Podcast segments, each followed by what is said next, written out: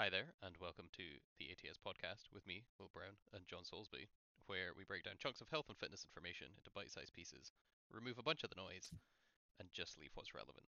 Um, on today's episode, episode 51, uh, we are going to be covering the benefits of strength training for overall health and well being. Uh, I have a feeling this episode is going to be more bite sized than maybe the source material, but not as bite sized as some of our regular podcasts. Uh, Um, yeah, I, I definitely think so. Um, I think that the bite-sized thing of this, I would say, is everyone's always looking for that like magic pill or thing to do to stop aging. and and yet, and here we are. yeah, and strength training is it, and that's it. You could stop there. Yeah, But I we'll might even I might even rename detail. the podcast. I might not put it as our usual title. I'll just be like the, the one weird trick that will improve your will improve your health and life. Um, yeah, that's the like real basics of it, and we're going to kind of discuss a little bit about why. Cool. Um, so we both have a bunch of points to discuss about strength training improving uh, your overall health and well-being. Do we want to just go alternate points until we kind of cover them all? Run out. Yeah, that probably sounds pretty good. Cool. Do you want to kick us off? Uh, yeah. So I suppose the first one that's like maybe it makes sense once you start doing it, but like most people probably wouldn't think about is um, bone density, or essentially like um, how bone mineral, um, like how many bone minerals are in your bone as well, and that's like one of the leading causes of um, aging in general, or um, sarcopenia and things like that as you get older. And weight training has been shown to massively not just like reduce that, um, but also to kind of like completely reverse that. And you can actually increase both of those things with weight training. Um, so lifting weights uh, to like 80 to 90% of your max, essentially, reasonably regularly, has been shown to increase bone mineral density in like your spine, your lumbar spine, your pelvis, your hip joints, um, your femurs. Um, and it means that if you do fall or just general life as you get older, then you're much less likely to break something, which So just to cover, because some people might not know, why is uh, we started just kind of started to get there, but like why is bone mineral density something people should like give a shit about? Yeah, so I suppose like um the lower your bone mineral density, essentially the more fragile your bones are. It's like a real Yeah. layman's like thing. They start looking like Um, meringue. Yeah, and that is something that when you go when you're young, you've got plenty, um, and then as you get older, your bones essentially like slowly eat themselves, as it were. As like a again, this is real layman terms of describing kind of what happened. Um, so there becomes less and less bone density in your um, bones and less mineral content in them as well. So they are much much weaker, which is why um, older people have such an issue with it. And actually, weirdly, one of the leading causes or leading things that results in death in like geriatric patients, so like really old, like 80, 90 plus, is actually um, someone breaking their hip because it leads to like immobility Mhm. effectively and means you don't move and you are at much greater risk of infection, a bunch of other stuff that ends up killing you, but it all starts with Yeah, it accelerates some other stuff. Yeah. Um, so if you can weight train and make that less likely to happen, good. Yeah, um, I think my point would I'd kind of tried to set it up to kick off uh, to kind of follow on was the the decreased risk of falls, which is Yeah. the, the- one of the uh, the other really good benefits for people as they as they age. Again, if depending on the average age of our listeners, I don't have that kind of data, but um, if, if like you have relatives who are kind of getting 60 70 years old again if you watch if you watch how sure on their feet they seem and how like again confident another uh, classic one of like looking at people's mobility or um like independence of movement is watching people get up out of chairs or out like off the floor like if they ever sit on the floor to play with a dog or play with your kids or like grandkids or whatever if you watch people get up like you'd be surprised at how people even in their 50s and stuff will struggle to easily get up from a sitting position on the floor, which is kind of concerning. Um, Yeah. And strength training obviously keeps you like when you're used to actually lifting additional load, getting yourself off the floor is incredibly easy. Like your your ability to move your own body around is so much less effort because you are trained up to a much higher level of fitness. Um, and Oh. your coordination and likelihood of actually falling in the first place as you get older decreases because you're used to using your muscles and moving around in a way where you stay strong and balanced. Like that would uh I think in one of the ones uh, one of the things I dug up they did a review of uh, 23,500 adult, res- adults over the age of 60 and there was a 34% reduction in falls among those who Yeah. participated in a well-rounded exercise program. which is and mad. Yeah. And if you Uh, reduce those falls, if you don't fall, you ain't gonna break your hip if you don't fall. And so like Yeah. all that other kind of um what would be the word? Like the domino effect of things that can happen after that is not as bad it, because you aren't gonna run into them because you're not gonna fall. Mhm. What was your next one? Um, So next one was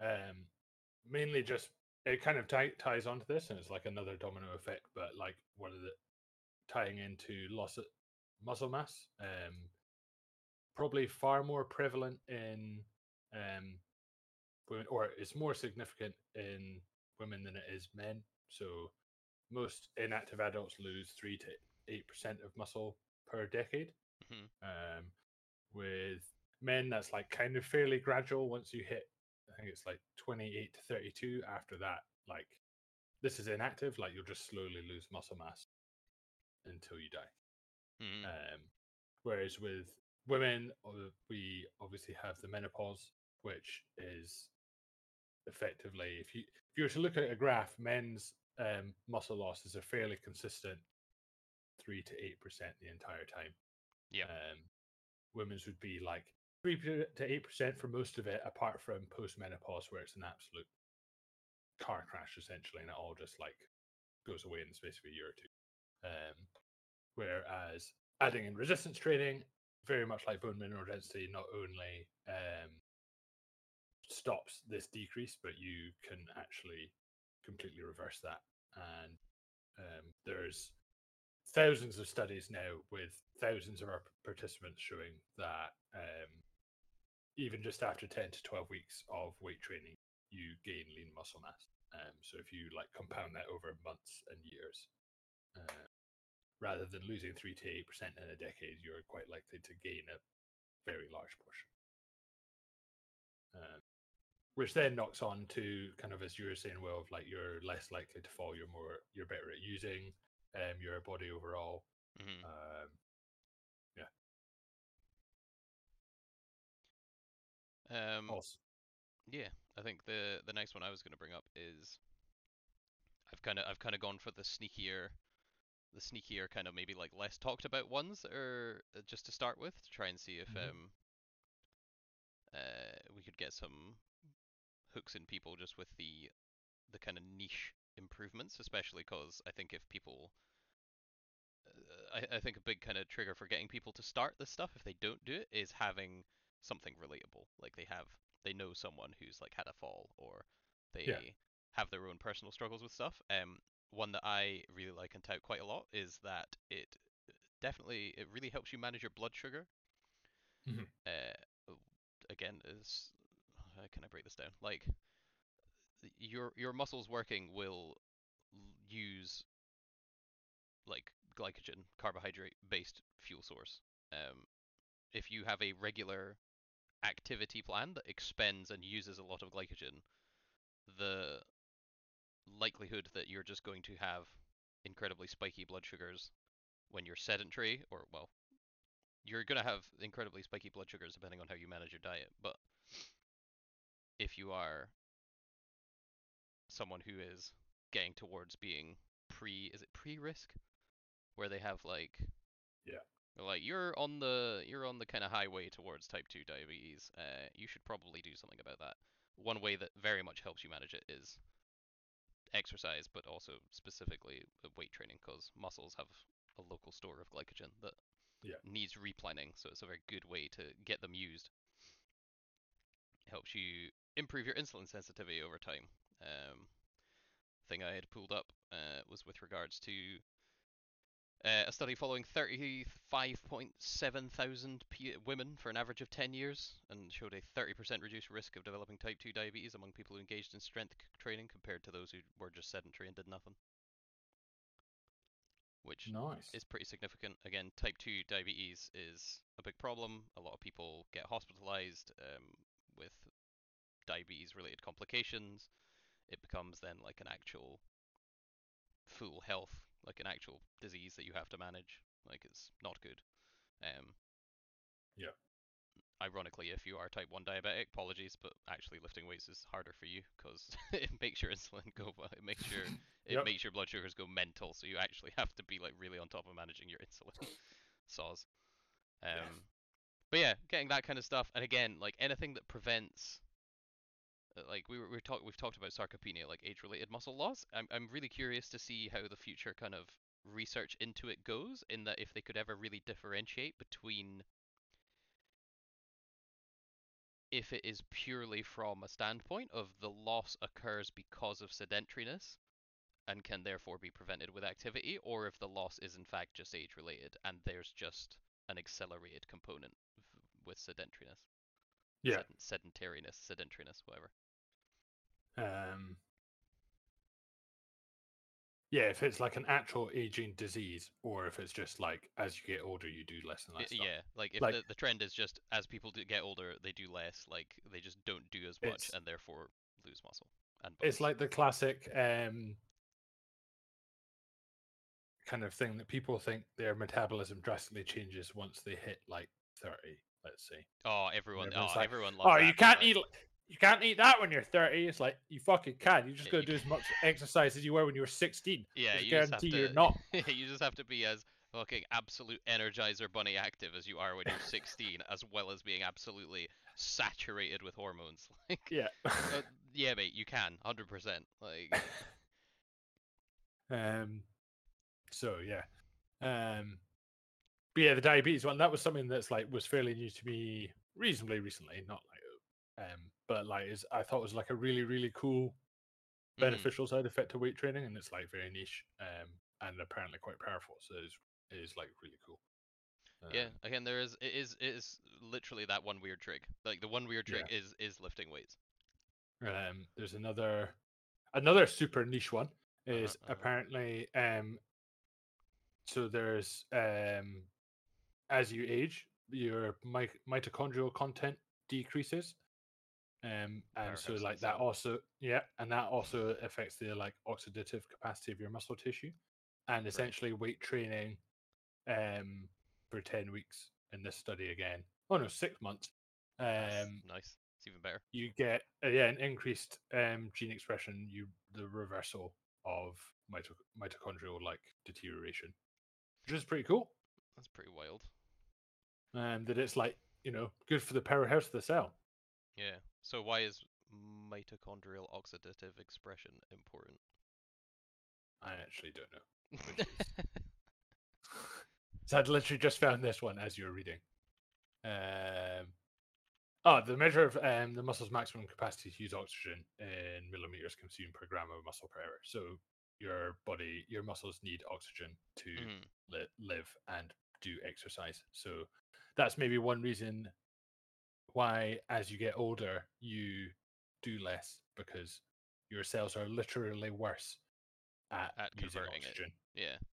Whereas if you Oh, okay. So would this be this could be like the root, like the underpinning kind of um biological root for like what we quote on having more energy. Like it's like it's really hard to get people to believe that when you exercise, like they're already tired in life, like they are day to day tired individuals, and you're like, do you know what would make you not tired? And they're like, oh, anything. And they're, you're just like doing more stuff, and he'll be like, that doesn't sound like a good sell. No, thank you but um, if it is via improving mitochondrial oxidation capacity, and yeah, apparently the actual density of mitochondria in your cells reduces as well. oh shit, as you get older. Yeah, And, And I'd be I'm that as well. so keen to see if people can parse out whether this is because of age or because of inactivity and age type thing. Yeah. So yeah, exercise training increases skeletal muscle mitochondrial volume density. yeah. Which Um, better helps the cell. Um. Yeah. Pretty cool. dun, dun, dun. Let me just open this next one that I've got.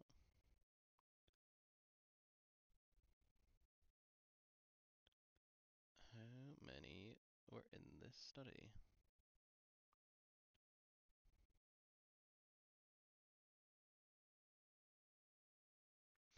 Cool. So another one that is on the sneakier end of things that is probably not niche. Again, we're staying away from like, uh, or I'm at least staying away for now from the very obvious low-hanging fruit of like, you get stronger. Like, you can Yeah. move your own furniture. Like, if you like gardening, you could move your own plant pots. Like shit like that. Um, improves brain health. Um, mm, uh, improvements in stuff like processing speed, memory, and executive function after participating in strength training compared to people who didn't. Um, there's a bunch of this one I'm looking at right now. The mean age was like 73.9 years old with a deviation of four years. Um, 69, nice. Uh, percent were female participants, and they did um, two different four-month-long interventions, uh, including high-speed resistance exercises in a training group of about 22, and some balance and band stretching type stuff. Um, I believe this was actually in adults that had cognitive frailty already, so they Mhm. had some kind of marked reduction in cognitive function. I think it was diagnosed, yeah, they had it as uh, mild cognitive impairment, uh, physical frailty, and cognitive frailty. And the study conclusion that the group that participated, or both groups when they did a swap over trial where they do like one does one, one does the other, they have a washout of doing nothing, and then they do both again but swapped.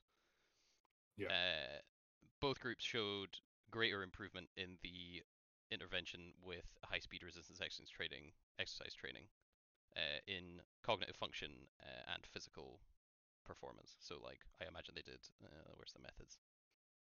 I think they did like a. Uh, they did a grip strength and a knee extension extension strength uh, at baseline at eight weeks and 16 weeks, and uh, yeah, they did like a gait speed test, which is like a fucking. You see how they walk for old Yeah. people and the infirm and stuff. But they also did stuff like um, memory, processing speed, cognitive flexibility, working memory, executive function, where the cognitive things scored as well. So, fucking a whole heap of folk got way better at the in that study just from lifting weights. Again, I think if I if I'm uh, I don't really know the biology of it super well, but it has something to do with the like the repeated efforts of you like brain telling muscles to do things and muscles having to do things at varying levels of intensity or function Mhm. Yeah. is good for maintaining brain connection and brain processing speed. So brain is just overall healthier because it getting worked out by making muscle do things. If we want to go absolute chimpanzee level explanation, because that's all I can manage. Yeah. Um, kind of leading on from that as well, then from like cognitive stuff, um, there's a lot of scientific literature looking into depression and training as well. General training overall, but obviously some specifically into weight Mhm. training. Um, and so far, it seems a little bit of a mixed bag, like which isn't overly surprising because of, uh, as you can imagine, depression is such a multifactorial um, disease that like hmm it's not it's not just as simple as like oh just lift some weights, bro, you'll feel better. But um, Maybe the heaviest things we lift are our feels. yeah. Um, but however, it does seem that it is powerful enough so far to say that it is something for everyone or for people to look into as a way of not treating clinical depression, um, but with helping with symptoms. So there was, there was a few studies that looked at um, giving people a 10 week um, training program um, and these were like both um, old old um, adult and like young people with clinical depression so not just like depression like symptoms but actual clinically um, defined depression, um, and about sixty percent of them showed like benefits in their symptoms, and then the other forty percent not. Uh, which is pretty cool. Nice. That's Um, pretty dope. Um, I'll piggyback that one and chuck anxiety in there as well. Um, Yep. There's a whole heap of research on the benefits of resistance exercise training uh, with regards to managing symptoms of anxiety. Uh, the one I've currently pulled up was mm, where are we at? Uh, it's a meta from 33 RCOs, like random, the random clinical or random control, whatever's, uh, with uh, 1,800 participants, 1877. Uh, and yeah, had a where is it? Had a significant uh, effect on reducing symptoms in mm, blah blah blah blah. Seventy-seven percent of people uh, involved in the involved in the studies, um, both people who are healthy and people who have physical or mental illness. In this particular one, uh, results or improvements were not moderated by sex or based on uh, features of RTE. So we need to. I think this uh, the conclusion of this one stipulates that we should probably do some future research in comparing resistance exercise to like other anxiety related therapies and see like which would be better. Which could be cool because it means that like Liftington could actually get like a formal recommendation as a treatment or an intervention for people with anxiety and depression, which would be kind of sick. Yep. Uh, yeah, this other one, 922 people with a mean age of 43 plus or minus 21 years, mostly like two thirds female, one third male. Um, Uh, Nice. baseline, uh, post intervention, computer down. RET significantly reduced anxiety symptoms by, I think they used an algorithm to work out a, a scoring system, but it occurred in 95% of participants. Heterogeneity was not indicated, blah blah blah blah. Yeah. So, overall, pretty dope. yeah.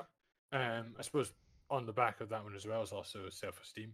Yeah. is kind of part of anxiety, like very similar um, kind of cause and effect with that. Um, probably links into depression as well. Um, I don't t- not saying to be like an actual con- um, like expert in depression, but there is lots of kind of lots of kind of cross um, Yeah, I don't really, I don't, I don't quite know how the cross pollination between the two works. but yeah um essentially if you suffer from anything of that ilk then um not just anecdotally but the science backs up that weight training can be a very big help. Um you see a lot of people online when people are talking about anxiety self-esteem issues depression like just go just go to the gym. You're like oh, very good. Yeah. Usually coming from people that have a very unhealthy obsession with going to the gym. Um, however, it can very much help um, when you do it in a structured manner. So it is worth giving a bash. Um, I think that's most of the brain gains on that one. Yeah. Mm, Um, well, that we know for now. Um, we could kind of jump back to. We probably should have tacked one on to the falls and uh, the falls and bone health. One is the fact that you, you will also have a lower instance or likelihood of um, like soft tissue injury. Yes, um, I was thinking that as well. I'm So about to say, is y- your dissertation, no, or was that? this is yeah, yeah, no, this is literally what I did my dissertation on. I, admittedly, eight or nine years ago now, but um, to cut ten thousand words short, there's um, various reasons why just gen- you're just generally more resistant to injury. So um, one of them being um, as you weight train, your muscles are made up of lots of little, essentially cables that pull together, and that's how you do contractions. Those cables get thicker, and because they're thicker, they're harder to tear, Mhm. essentially. So because of that, they are more resistant to like your normal everyday like strains and pulls and um, things like that. you also get something which I thought was really cool when I I literally found this out doing my dissertation. It's um, something called cross bridging, and everyone thinks like well not everyone that's probably a lot of people think that muscles you only have the fibers going like in the way that the muscles go. So as a bicep example, you'd only think that it goes up and down between shoulder and elbow. But like what this cross bridging does is you then get muscle fibers going like perpendicular to the way a muscle would work. hmm And then what that does is spreads the load of anything you're doing across the entire muscle so you can recruit more muscle fibers, Funky. which is like dope that that is like if if you thought that from like an engineering point of view, it probably took humans thousands of years to figure that one out and your body's just like this makes sense. We'll do that. yeah, So, does like- it does it automatically just through just through Yeah. stress, essentially. Yeah. So, so it means if you're like loading your bicep in like just on one side, your body will slowly like make like muscle connections to use the entire bicep by like spreading it over. So you're going to have less acute um, loading of like one small part of muscle, Yeah, which is super cool. Um, that's very funky. so that's the that's the big bang um, muscle fiber ones. You also get mad increases in your tendon um, strength. Not mad, in- not to the same as muscles, but like their cross section grows. And you also have something that's really cool is where the tendon joins to the muscle. Um, it essentially looks like a Christmas tree. So all the little like um, arms go into the muscle, and then they all have other little arms like little pine needles that then go in hmm um, and as you resistance train that like doubles so it goes from looking like a dead christmas tree with some needles left on it to like a very healthy full christmas tree the surface area is massively increased so it becomes harder and harder for you to like rip tendons away from muscles um, which is cool um, be- and there Are these things called the the myotendinous junctions? they are indeed Oh, nice. With, without um so yeah like and then that happens um at the where it attaches to the bone as well um so, So the ligaments and stuff. yeah so they're just like really cool ways that just reduce your chance of injury um so things are far far less likely to um be injured Mm. um there was the the biggest study is was done in i think it was sweden they took 5000 um amateur football players from like the swedish amateur leagues Right. and essentially the main one is they got a bunch of them that had been um had had a hamstring like tear before which Mhm. is quite a common football injury and then made a bunch of them do some resistance training and a bunch of them just did nothing and went to the pub um and there was a 50% reduction in hamstring re-injury between the trained versus untrained which is like insane That is, especially like, given it's re-injury, not like original injury, because Yeah. it's like you're you're you're already selecting for people who are at least prone enough to get injured that have already been injured before. uh-huh. yeah exactly Because like one of the Um, again one of the there is no real like mystic meg way of predicting injury, but one of the most consistent ways to predict injury is is previous injury. Like yeah unsurprisingly, if you've already ripped something or torn something or pulled something real bad, like the likelihood it might happen again is higher than zero because it's already happened. So like. Yeah.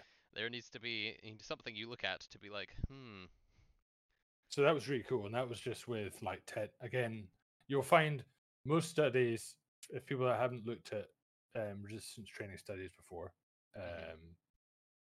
that's another point when we say resistance training that's just lifting weights it's just science's fancy word of lifting weights um, but resistance training studies they're usually 12 weeks or 10 weeks and they usually only have 10 to 14 people doing them because to try and get any more people than that to do something consistently for more than 10 weeks is impossible.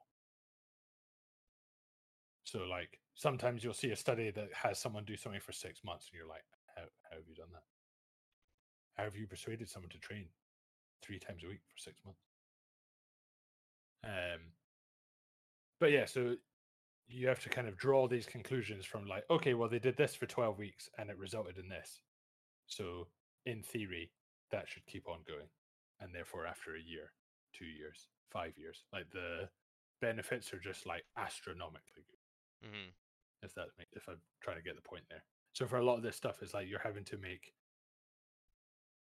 A lot of the time, you'll only see benefits in like one to three percent, um, but that's doesn't sound like much, but that's based off of twelve weeks to six months. So if you compound that over like five years, ten years of lifting weights, it's Oh, like yeah. wild. Huge. The um, Um, another one will be that uh, it increases your metabolism. It is actually one of the things that does it, not Yep. like these fucking teas that these people, these chicks with big butts sell on Instagram. what? I know, I know exactly. I've been drinking tea for years. My credit card, no. Um, uh, I think it's about triple the. I think it's triple the amount. Um, I think one, uh, one pound because American American units, um, freedom units. Uh, one pound is burns about two calories per hour, and one pound Yeah. of muscle burns about six. yeah. So you end up burning a whole heap. Yeah, Yeah, it's like if over your lifetime you've added 20 kilos of muscle mass, Oh yeah, that's like which doesn't sound like much, but oh hell, that will look like a lot. yeah, tw- yeah, twenty kilos is an enormous amount. It- Um, like, I think people get put off by like actually how much muscle mass even a kilo is. Like, if you think about the last time you bought like a kilo of beef, like, Yeah. my god, it's um, mad. what did I just say? It burns per hour. Uh, six. So on Six. 22 kilos of muscle mass, you were uh, It's like 44, 120 44 calories a day. pounds. 44 times six. Yeah, 264. Yeah. you're burning 264 extra calories just hanging out. Yeah. Which is kind of wild, and that doesn't obviously take into account. That's assuming your your muscle has increased by that much. That's not taking into account muscle you have already got. Yeah, um, and that's just your. We've mentioned um basal metabolic rate as well. That's just like completely passive. You don't have to do anything for that. Yeah, that that literally Um, like if you if you sat in a room doing nothing all day, like if you were actual proper COVID lockdown for Yeah. a whole day, if you are if you had twenty like twenty kilos of muscle extra and were sitting in a room doing fuck all, you would burn two hundred and sixty four more calories than if you didn't have that muscle. Like Yeah. That's number one. That's an entire that's an entire protein bar extra. That's like Yeah. uh, and if you again assume that over some people, most people will build a decent bit more than that if they resistance train for any length of time. hmm They'll probably end up burning a whole heap more at rest, and so you know, therefore probably be happier because they'll be able to eat more food. Yeah. And two, yeah, they will just have an easier time of things. Uh, a- another one of having more muscle, you look leaner.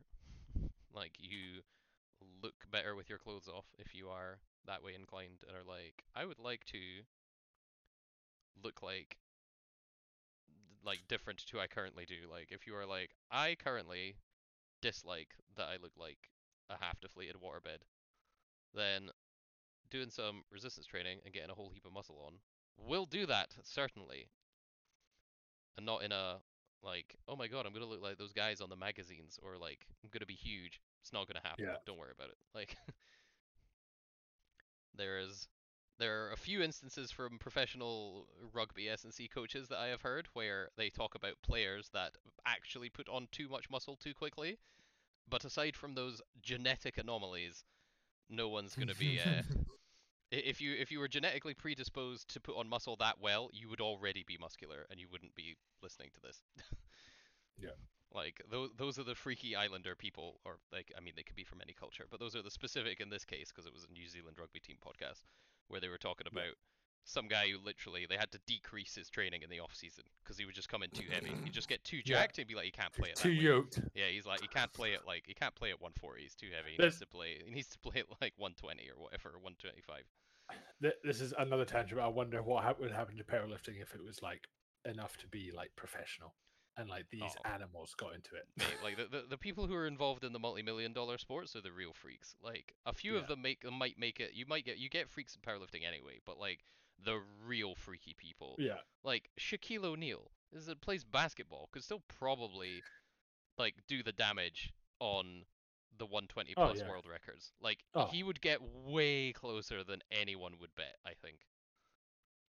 hundred percent. Man is enormous. He's also probably the only person that's gonna have be lean in the 120 pluses and Yeah. still be good. Because he's Yeah. like seven foot six or whatever the fuck. He's just huge.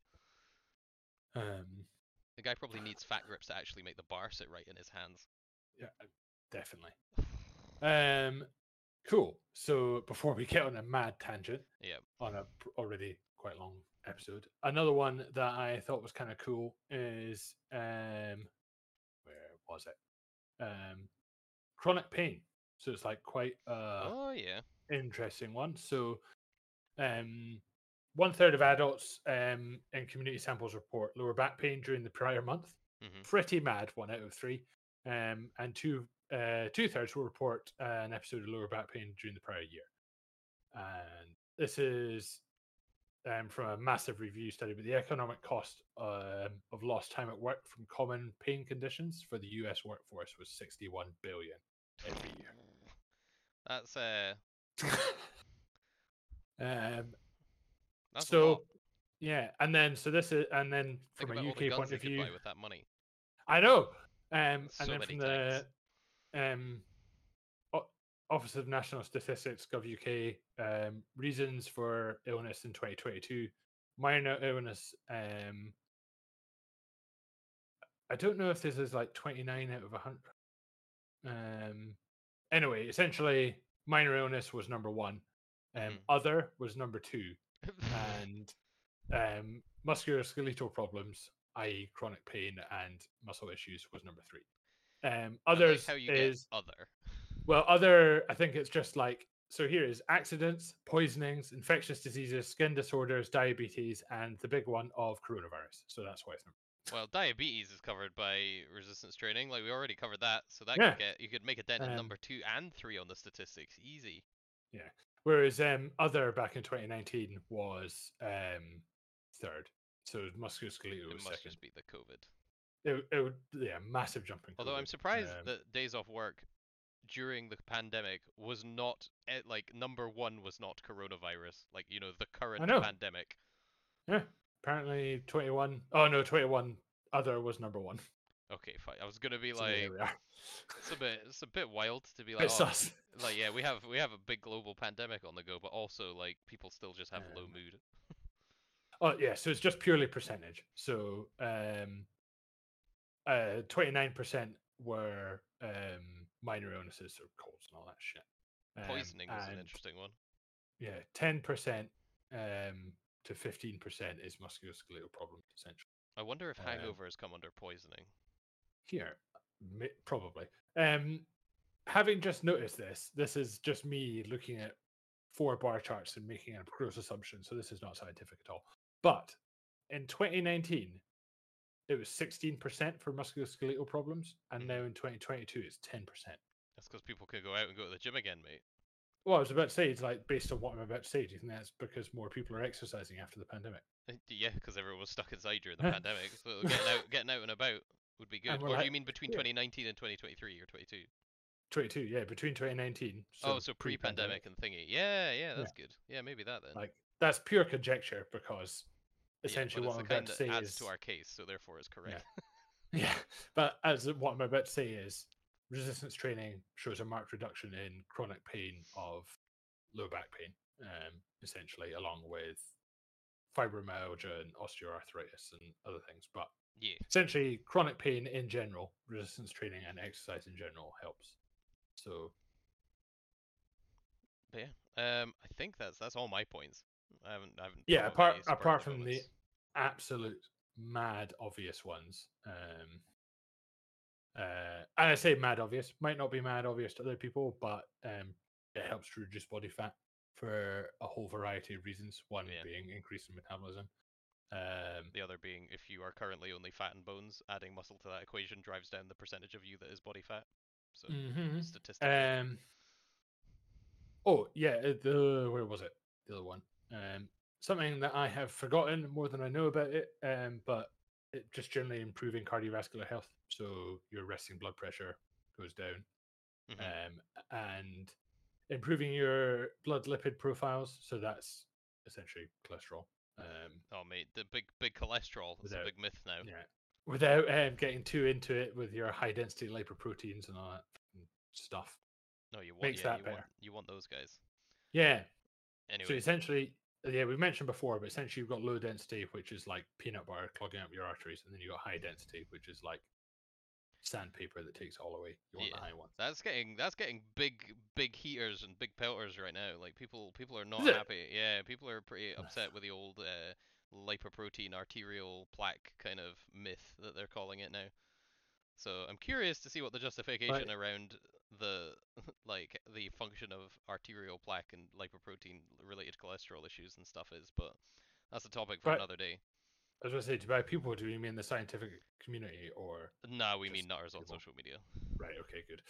Um, They might as well be one and the same in this day. Well, to me anyway. well, yeah, um, and then also vascular conditions. So, like, essentially the health of your arteries, um, and they they affect blood pressure and tons of stuff. So, good things in general. But yeah, that's all the the main main ones. Um, I'm sure there's tons of other small things. There'll be hundreds of things we've not even found out yet. Um, Yep.